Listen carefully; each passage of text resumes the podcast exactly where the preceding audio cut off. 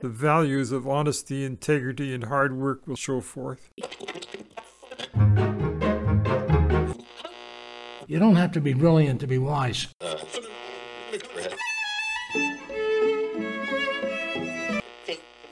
Everything I've said today sounds like it was easy. It wasn't. You know, it was always hard work. Welcome to episode 5 of Elder Wisdom Stories from the Green Bench. This podcast explores everything from a life lived fully and still being fully lived love, friendship, careers, so much wisdom told by older adults. I'm your host for this bi weekly podcast. My name is Erin Davis, and this is my joy. Sharing these stories, these people whose stories will resonate with you. And today, we're talking about a hot topic in our society ageism. I share these hosting duties with Lloyd Hetherington, a husband, widower, father, and grandfather, a retired teacher, and a missionary. And like so many fellow seniors at Schlegel Village's retirement and long term care homes in Ontario, Lloyd has a lot of wisdom to share. So today, Lloyd and I are going to welcome our latest guest, Barry Hickling. He's a resident at Schlegel Village's Aspen Lake and a delegate member of the Ontario Association of Residents Council, or OARC. Lloyd and I are so looking forward to this chat. Barry, welcome. It's so good to have you today on the Green Bench. I'm so grateful. We all are, right, Lloyd? You bet we are. Glad to have you here, Barry. Erin and Lloyd, I thank you very much for the opportunity. Oh, thank you. And you know what? 2020 has just taught us so much. And uh, our guest today is going to, I think, open our eyes a little bit more about one of the things that has come to the fore, and that is ageism. I mean, all the late night talk show hosts, newscasters, reputable sources have focused so much on the ages of the, let's say, presidential candidates. And it's been a great source of humor, but it's really irksome. And I think that our guest today is really going to have something to say about that. And of course, my co host Lloyd as well. We're talking about ageism. And Barry, you've been involved in OARC, and ageism has been a big thing with OARC, I'm sure, and certainly for you. What is your take on what we've seen in terms of the political narrative in 2020? Thank you very much, Erin. I would tend to say that ageism has been a separating factor throughout politics for decades, eons maybe. Um, ageism is a separation key. It dictates that you're a certain age, you have to behave a certain way, that your culture is different than mine, and that your values might be different as well. But ageism has separated us from each other for so long. It's got to end. Ageism is not a good factor to be involved in. The separation is too severe and unnecessary. Before we get into the steps on how to do that, and I, I, agree with you wholeheartedly, I know that Lloyd has certainly got his own experiences with ageism as well, haven't you, Lloyd? Indeed, I have. I had a marvelous career, loved it right up until the bitter end when the, the calendar said I was 65, and all of a sudden I was no longer a valuable employee. I no longer was of worth to the organization. And yet I cannot comprehend that on one day I was making my contribution, the next day I was a, a pensioner off, sent off to find my way somewhere else. I protested it, didn't do me any good, but fortunately the organization has changed its stance and they can now work beyond the age of 65.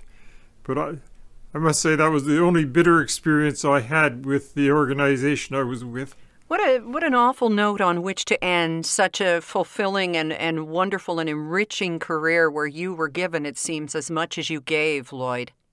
Uh, it, was, it was a disappointment. Uh, I would have loved to have continued. fortunately, I found a job, so I was able to work from 65 to 75 and find found a great deal of fulfillment in that. But ju- just the way it came to a conclusion that 65, you have to retire. Hmm. Uh, Barry, when did you decide that through OARC and just through your own personal drive, you would become a voice for people who perhaps didn't feel as comfortable at a microphone as you do. What what made you decide to be that voice? I think a, uh, a key interest of mine has been the care of seniors. That, um, and Lloyd was right at age 65, it's like you're cut off from the culture that you'd grown up in and been involved in for so many decades, is severed. Mm-hmm. It's a shame that it happens. I wish there was an absolute cure. I think the only way that we can address the issue of ageism is to counter it with, I want to say youngism, however, that would be incorrect as well. But there needs to be a moderation, there needs to be a, a leveling point where ageism is not the central factor anymore. It needs to be eliminated. And that begins with where we are, what we are, and who we are in, in the working world. What sort of steps, Barry, can be taken concrete steps, do you think? Yeah, initially I would say training, educating people that ageism is incorrect, that it's not a benefit to anyone's uh, long-term care. It's not of not. It's of no interest to say you're 65, but I got to say goodbye at the same time. That hurts severely. That has to stop. And I su- suggest the only way to really do that is through education informing people of what the alternative is, informing people of how to behave more cordially. That doesn't have to be the, the severe step that it has been for Lloyd and so many others. Barry, you're on the right track there. You've got to create an environment where you value people and their contribution, and you don't pigeonhole them and say you're contributing well at a certain age, you're contributing well and then put some parameters around it. Accept them for who they are and the contributions they're making, and just be thankful that you have that person contributing to, to your overall scheme of things. I have a very basic philosophy that I try to follow. I call it the vowel principle. The vowels are A, E, I, O, and U. If you take the A and the E and put them at the end so it becomes I O U A and E. Okay. I owe you A for acceptance, to accept you for who you are, what you are, and where you are in life. Mm-hmm. And secondly, E. I owe you E for encouragement, to encourage you to be the very best that you can be at any age for any person. I love the sentiment behind that. And I know that, Lloyd, you are a man of words and letters and Scrabble, and, you know, that acronym certainly hits home. But when did we become the society where instead of embracing the elders, as so many cultures do and have for millennia, we, you know, sort of pushed you out on the ice floe and said, off you go. No longer needed. Thanks for your service. Here's your cake and bye bye. When did that happen? I would say, Erin, it started back uh, probably in the early 1900s, where 65 was probably the age where most people anticipated that uh, their life was over and they only had four or five more years to live. And a 65 year old person at that time was ancient, and you couldn't expect much of a contribution. And we've held on to that stereotype ever, ever since, and it's absolutely wrong. Instead of being observers of human nature, observers of what is happening, we had this nice tidy package and we just stuck to it years after we should have. And the, the government has supported in many ways with all their regulations about mandatory retirements and pensions at 65. And there's so many ways in which uh, the culture in which we live has just reinforced this concept of ageism. Ah, and that is a very good point that you make too, Lloyd, because it occurred to me how much has high tech caused a chasm between the generations. Like we know that there are more baby boomers than history the world has ever seen.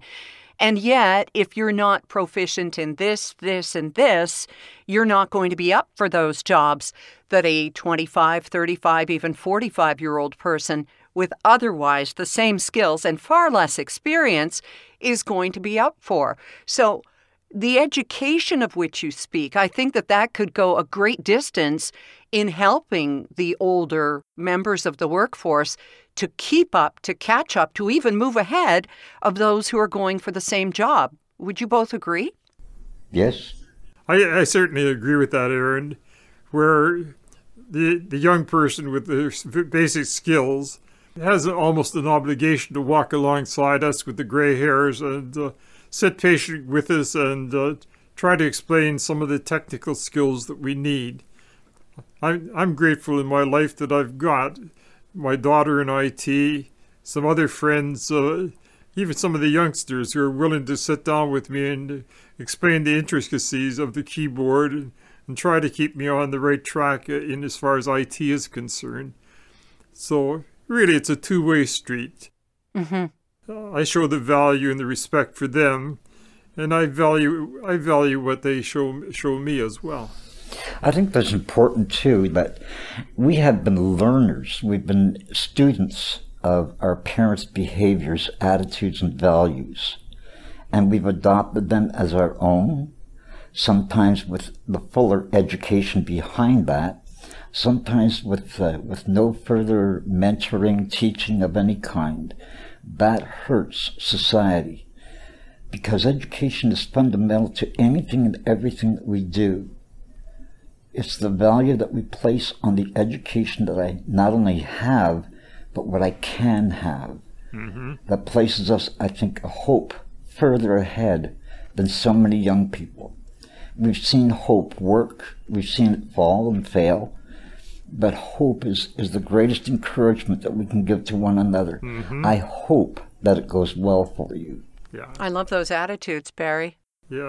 The encouragement and the hope, because honestly, I get angry when I think about ageism, and you're you're softening that for me right now, because as someone who is over fifty, and I, I get this wall up when it comes to learning new things like why won't my TV remote just work? Like I think actually it's it's my husband who's doing this so I keep him around and, and in a in gainful employment. But honestly and I think that a lot of people who were not born with devices in their hands feel this frustration. My own father who is 87 flew jetliners flew passenger planes flew military jets and can't access his voicemail on his iPhone. And is it can't or won't? Do we put these walls up and say, oh, I don't know any of this stuff? Are we, as young seniors and older seniors, being open enough to the experience of learning and saying, this isn't brain surgery? You know, toddlers are running iPhones. How do we get past that, gentlemen? I'm still looking for the answer to that, Erin. I've just I've just got a new black box for my cable, uh-huh. and I I've not mastered the remote to it yet. And, uh, and I, I I don't have any youngsters around. My grandchildren not not handy to teach me. Right. I'm willing to learn. I want to know, but uh, the intricacies of it uh, just beyond me sometimes. Right. So it's it, it is a challenge, but I, I'm willing to I'm willing to respond to the challenge in spite of the frustrations and uh, almost unnerving experience sometimes. It is. It is because, I mean, we get to this age, we're supposed to have so darned much wisdom, and we do in so many areas. I mean, that's what this podcast is about. And yet, all of a sudden, it's like, oh no, I don't know how to do this. And it just gets like, it's humiliating. It is. It hurts. It does. So, what do we do, Barry? What are we going to do about it? My response would be find a support. Uh, and by that, I don't mean just a simple statement, find support. It doesn't mean that. It means going out to do some research. And if that means contacting a high school department of technology or a college department of technology, then search it out. Go for it. Ask the, the professor or teacher, whatever it might be, how can I best learn? I don't want to take a course and I don't want to pay for a course. I just want to know what is the best way for me to do this? If we don't search out the answers, we will never get the answers. You're right on there, Barry. Right on. Yeah, we've got to recognize that uh, there are resources there, and there are people who are so, just so willing to share those resources. But we've got to ask. We've got to be open and sometimes we get so intimidated we just uh, get all wrapped up in ourselves and don't don't dare to reach out to say help. I I need some assistance. Going a step further, if you were to approach, let's say it's a high school teacher and they're in a certain department for technology information, asking that teacher or professor, who is your number one student? Who can I ask to tutor me in this in this area where I'm missing? It's asking. You're right. There is such strength in vulnerability, in putting your hand out and saying, I do need help. And also, goodness knows what gifts you would be giving to this student as well, because what is second nature to them, ingrained as the language that they speak, sometimes when we have to teach it to someone, we break it down and we learn it in a whole different way. And what gift you might be giving to that student as well. I think that's a really great idea. And in that relationship, the student and the elder is the bonding that has to take place to break down ageism. Yeah. Exactly. I am not just a senior citizen. I'm an interested person in this field. I want to learn more. Can you help me? Let's talk about the Elder Wisdom Pledge, if we can. It's at elderwisdom.ca. And uh, I took it before sitting down to talk with you here today. And I love the sentiment of it, wherein you pledge to restore to a place of reverence the elders of our society, honoring the wisdom our oldest citizens have gained through lifetimes of trials, tribulations, joys, and successes. And it goes on I further vow to end ageism once and for all, counting this unjust form of prejudice unacceptable. And then you sign it. How I love that sentiment and wish that we could all step up, make the pledge, but more importantly, live by it.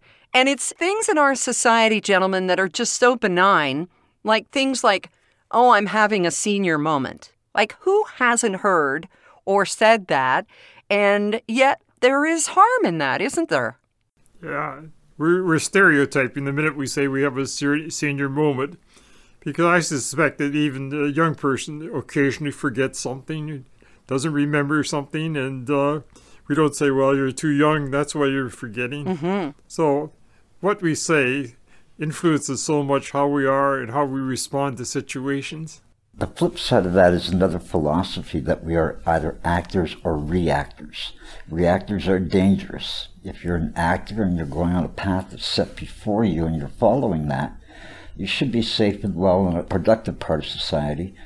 Whereas if we choose to say, I'm not interested, I'm not going to bother, that hurts. Mm-hmm. Yeah. It hurts. It hurts the philosophy that we, we're trying to break down ageism and the only way that we can actually do that, and this is to answer your question before as well, is simply to take a pause, take a pause and just relax, unwind, make life simple again, and then uh, make your approach.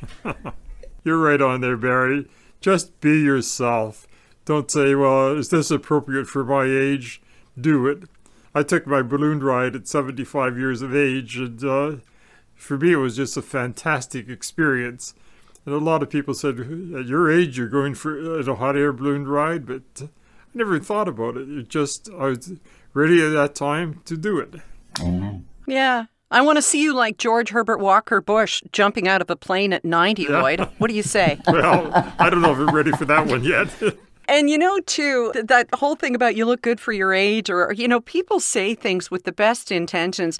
But I love that when Gloria Steinem turned 70, or was it 80, that somebody said, Wow, you look great for 70. And she said, This is what 70 looks like.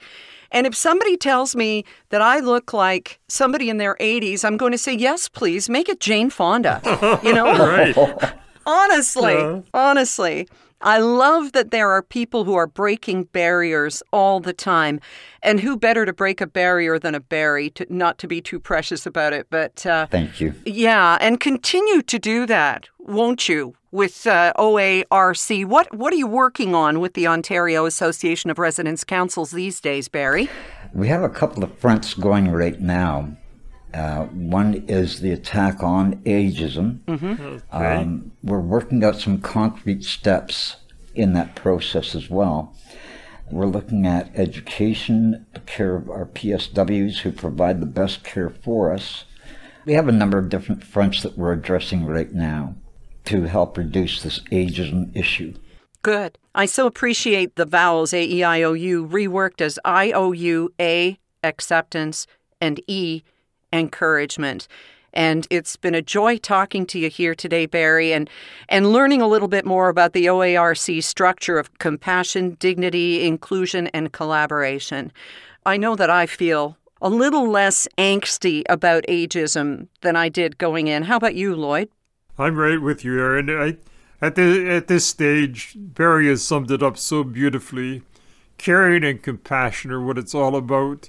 Don't put a label on it, just be yourself reach out to others, be accepting, and accept others. Yes. As they show care for you, accept it for what it is, and just get on with living. Learn, learn to live each day to the fullest with all, all the hope for today and for tomorrow. Beautiful. I think just in closing response to that, we all have our hopes.